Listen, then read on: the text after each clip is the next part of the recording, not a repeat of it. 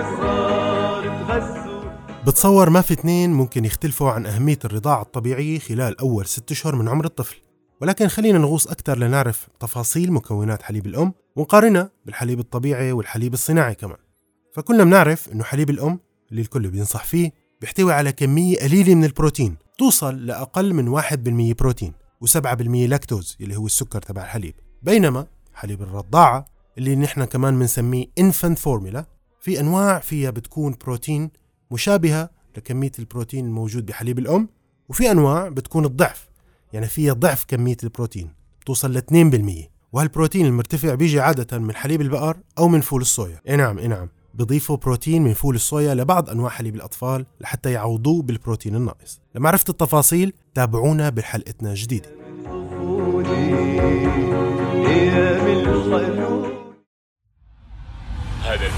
البودكاست بالتعاون مع بودلاينز أهلا وسهلا بك. أنت تستمع الآن لبودكاست تغذية بالعربي يقدمها الدكتور عبد المنان فاضل دكتوراه في التغذية العلاجية والالتهاب وأستاذ محاضر في التغذية في جامعة ليفربول جون مورس في بريطانيا. يا أهلا وسهلا بحلقتنا الجديدة.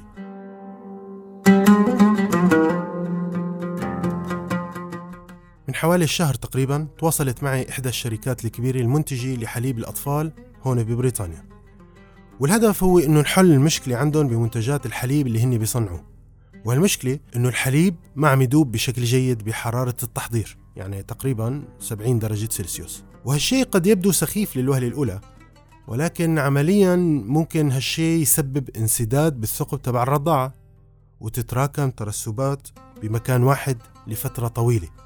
وهالشيء ممكن يخلي البكتيريا تعيش بهالمنطقة. وتنتقل للطفل الرضيع وتسبب لنا مشاكل نحن بغنى عنها. هلا ممكن حدا يقول أنا ترى بغلي النيني الرضاعة بالمي وبعقمها وبتأكد إنه هي نظيفة تماما. وهون بقول له آها هنا سأسكت قليلا.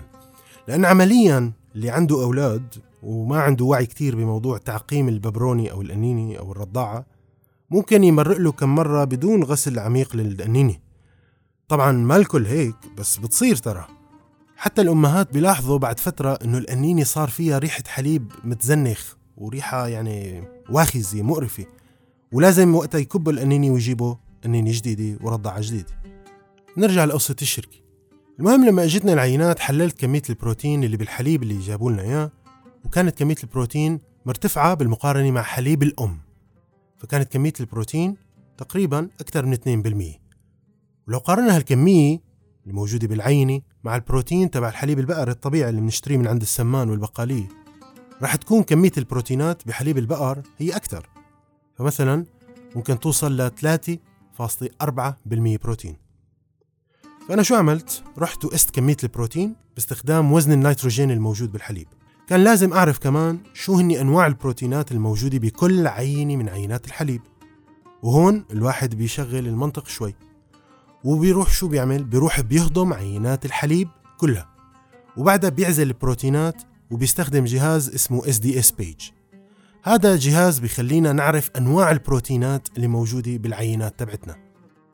عملية التحليل هاي تقريبا بتاخد حوالي 3 أيام. وراح أخبركم عن النتائج المتعلقة بأنواع البروتين بس قبل هالشي خلينا نتفق إنه نحن في عنا نوعين رئيسيين من البروتينات الكبيرة الموجودة بالحليب بشكل عام. النوع الأول هو بروتين المصل أو اللي بنسميه whey protein أشهر نوع هذا اللي بيستخدموه اللي بيلعبوا حديد واللي بيلعبوا bodybuilding النوع الثاني هو بروتين الكازيين وهو نفسه اللي نحن بنعمل منه الجبنة.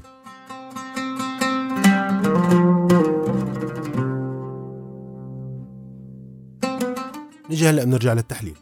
حليب الأم لقينا إنه بيكون فيه 80% بروتين مصل whey protein و20% بس كازين طبعا هالنسبة نحن بتختلف معانا بالمقارنة مع عمر الطفل. فكل ما بيتطور الطفل بيتطور الحليب تبعه. ليصير بآخر مرحلة نسبة بروتين المصل 50% ونسبة بروتين الكازيين تبع الجبنة 50% التغيير هذا سبحان الله ضروري كتير لإشباع الطفل. وكمان ضروري لحتى نخلينا نصنع البروتينات الجسم الداخلية. لحتى تدعم النمو والأنسجة تبعت الجسم. مثل بروتيننا المحبوب المعروف كولاجين اللي حكينا عنه بالحلقات الماضية ممكن تحضرها قبل.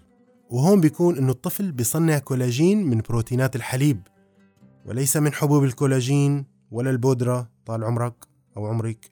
اللي هلأ حاليا عم يتروج لها بشكل كبير إنه باخدها وبتصير بشرتي نقية وحلوة وشفافة مثل ال babies.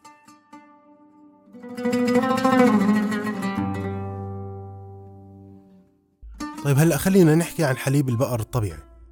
حليب البقر الطبيعي بشكل رئيسي البروتينات اللي موجودة فيه هي بروتينات الكيزيين بحيث إنه بروتين المصل فيه بيكون قليل كتير بس بيشكل تقريبا 18% أما بالنسبة لحليب الأطفال اللي بنشتريه من الصيدلية وخصوصا للمرحلة الأولى من عمر الطفل يعني أول ست أشهر فلقينا أنه نسبة نوع البروتين اللي موجودة بهالحليب هي مماثلة للحليب اللي موجود عند الأم.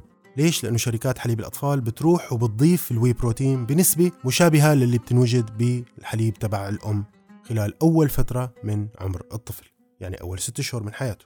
بالنهاية حليب الأم هو الغذاء الوحيد للطفل خلال أول ست أشهر من حياته. والاستعانة بعد هالمرحلة يعني بعد ست أشهر بالحليب الصناعي المخصص للأطفال هو ليس بالشيء السيء كما يتم الترويج له. ونحن أساسا في بعض الموانع ممكن تخلي الأمهات ما يقدروا يرضعوا أطفالهم.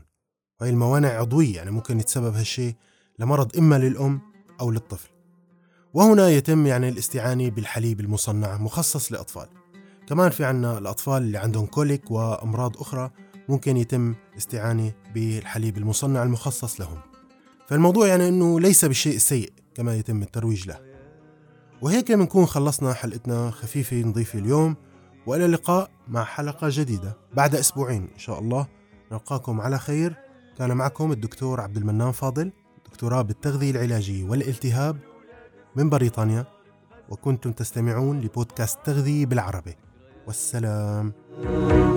أيام الطفولة أيام الحنونة وعالقلب تميني معنيته كبروا الولاد صغار بصحة وفرح. نيدو لأيام النمو الثمينة. نيدوا ربيوا الولاد صغار تخسوا